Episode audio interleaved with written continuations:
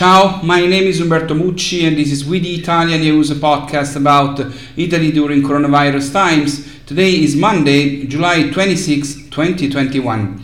The 58.4% of the Italian population have received the first dose of the vaccine and 48.5% of the Italian population is fully vaccinated. Considering only the over 12s targeted by the vaccination campaign, 55.8% of the Italians are fully vaccinated. The regions who fully vaccinated the highest percentage of the population are Lombardy, Puglia, Lazio, Molise, and Abruzzo. Those who instead vaccinated the lowest percentage of the population are Sicily, Calabria, Trentino Alto Adige, Valle d'Aosta, and Tuscany. As every Monday, just a few numbers about the situation of the contagion in Italy, where continues to happen what happens in other Western countries where the vaccination campaign and the Delta variant are protagonists. The contagion grows, the curves go up, but at least for now, the numbers of hospitalizations are under control and the percentages of occupancy of beds do not worry as they did before the vaccination campaign. Over the past seven days, with regard of the new positive cases, we averaged a percentage change of plus 85.4% compared with the previous seven days. The good thing is that this growth is in percentage lower than last week. In the same period, the average change in the number of patients admitted to ordinary wards was plus 22.5%. With regard to intensive care units, instead, in the last seven days, the average change was plus 14.1. On average, in the last seven days, we had 12 deaths a day, with a variation of minus 10.9% compared to the previous seven days. Italy had seven COVID deaths yesterday. The Italian government has approved the use of the Green Pass for access to several places in Italy. This has led, as expected, to a booming request for vaccination in all regions, especially in the age range between 12 and 19 years, to be covered quickly to safely reopen schools in September. The government will reach the target that was set 60% of the over 12 vaccinated by the end of July. According to a survey just published, the willingness to vaccinate appears to be growing in Italy. In December it was 60%, in March it was 80%, and in June it reached 85%. Those opposed to the vaccine are instead a minority, which is further reduced. In December they were 12%, today they are 5%, which is still way too much if you ask me. According to the survey, the most likely to vaccinated are the elderly over 65 and young people in the 18-24 bracket. The middle age groups between 25 and 54 are those in which there is a greater number of undecided or opposed to the vaccine. More than 10% in this age group say they are little or not at all willing to get the COVID 19 vaccine. As for the issue of mandatory vaccination, which for now in Italy there is only for health workers, today more than 50% of Italians are in favor of this measure, while in December it was 40%. Let's take a closer look at what this Green Pass is and how it will be used. First of all, a premise. The government has decided that with regard to the school sector, the work sector, and the mobility sector with buses and subways, i.e., the short range trips, the use of the Green Pass will be decided soon, but with a specific law outside the directives decided about the other sectors last Saturday. The government has asked the regions to have by August 20 the names and exact numbers of teachers and school workers, administrators, and principals who do not want to vaccinate or cannot do so. At, at that point, the government will have a real picture of the situation and will be able to decide whether or not to introduce the obligation. We already know that in the school system there are still about 220,000 unvaccinated workers. More than a third of the school staff is not vaccinated in Sicily, Liguria, and Sardinia, while in Friuli Venezia Giulia, Lazio, and Campania, coverage with at least one dose is almost total. So the use of the so called green passes will start on August 6 but for long haul travel on trains, ships, and planes, it will come into force at the end of August to avoid creating problems for those who do not have it but have already booked their vacation travel.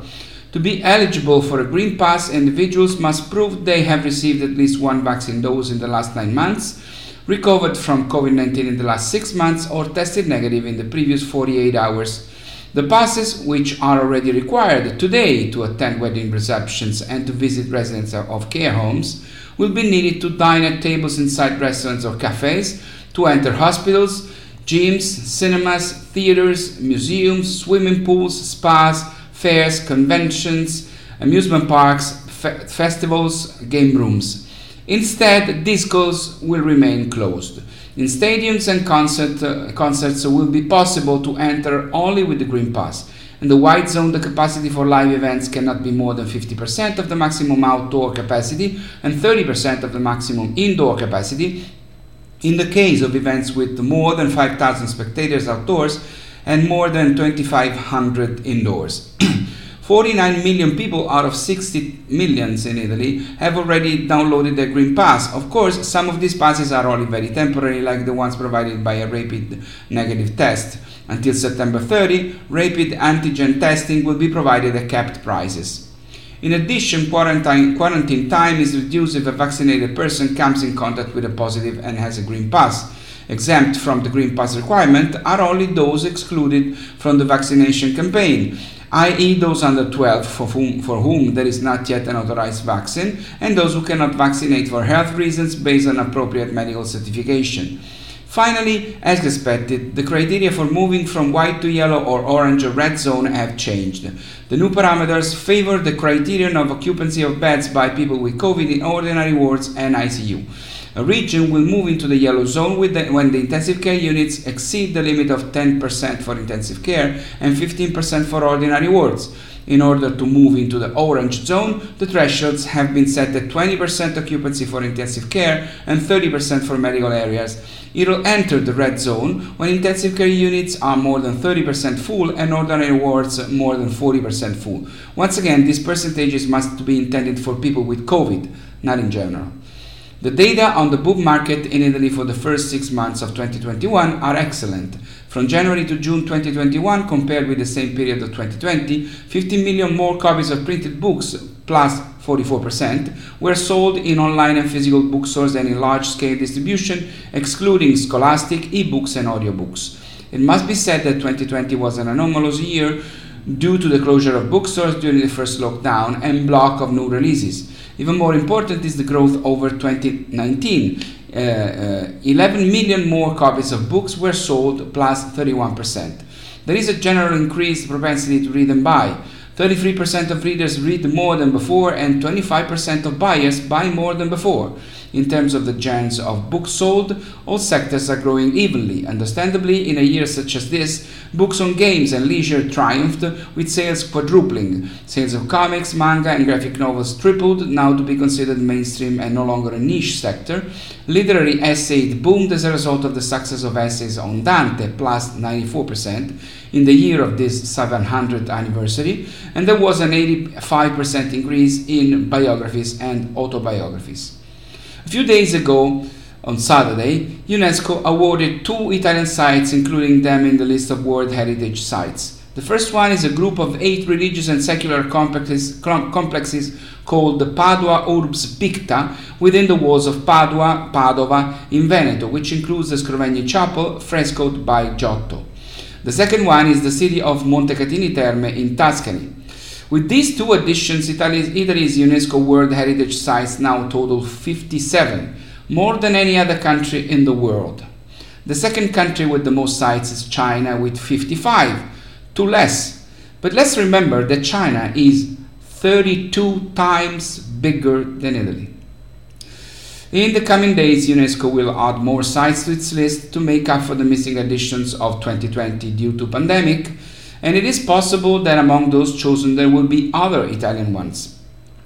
In the ranking of the Italian regions for number of UNESCO sites, in first place there is Lombardy with 10 sites, and then Veneto and Tuscany with 8, Sicily 7, Campania 6, Friuli Venezia Giulia, Piedmont and Lazio 5, Emilia Romagna and Puglia 4, Liguria, Umbria, Calabria and Basilicata 2, and finally Trentino Alto Adige, Abruzzo, Marche and Sardinia with 1. The only regions where there is still no UNESCO site are Valle d'Aosta and Molise, although they too are full of beautiful places. It's all for now, it's all for today. My name is Umberto Mucci, this was We the Italian News. I'll see you next Thursday when it'll be the last video for this season because uh, let me remember that in August uh, we will take a break from the videos. I'll see you next Thursday. Ciao from Rome.